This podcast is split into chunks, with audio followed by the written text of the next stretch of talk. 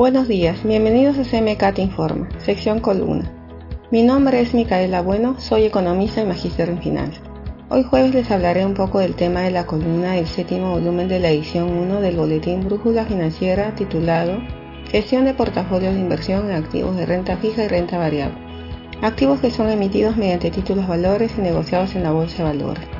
Project Management Institute o PMI define la gestión de portafolios de inversión como el conjunto o combinación de activos financieros denominados portafolios de inversión. Conoceremos el proceso donde se desarrollan e implementan estrategias de inversión que generen los rendimientos esperados.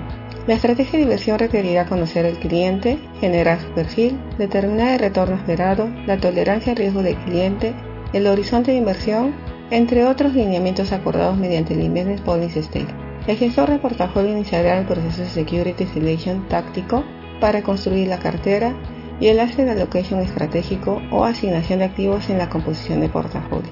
Si deseas saber más acerca de esta columna de gestión de portafolios de inversión en activos de renta fija y renta variable, puedes encontrarla en las publicaciones en las redes sociales de CMK y también encontrarás un link de descarga en esta publicación. Esto fue todo por hoy. Espero que el tema les haya parecido interesante. Hasta la próxima.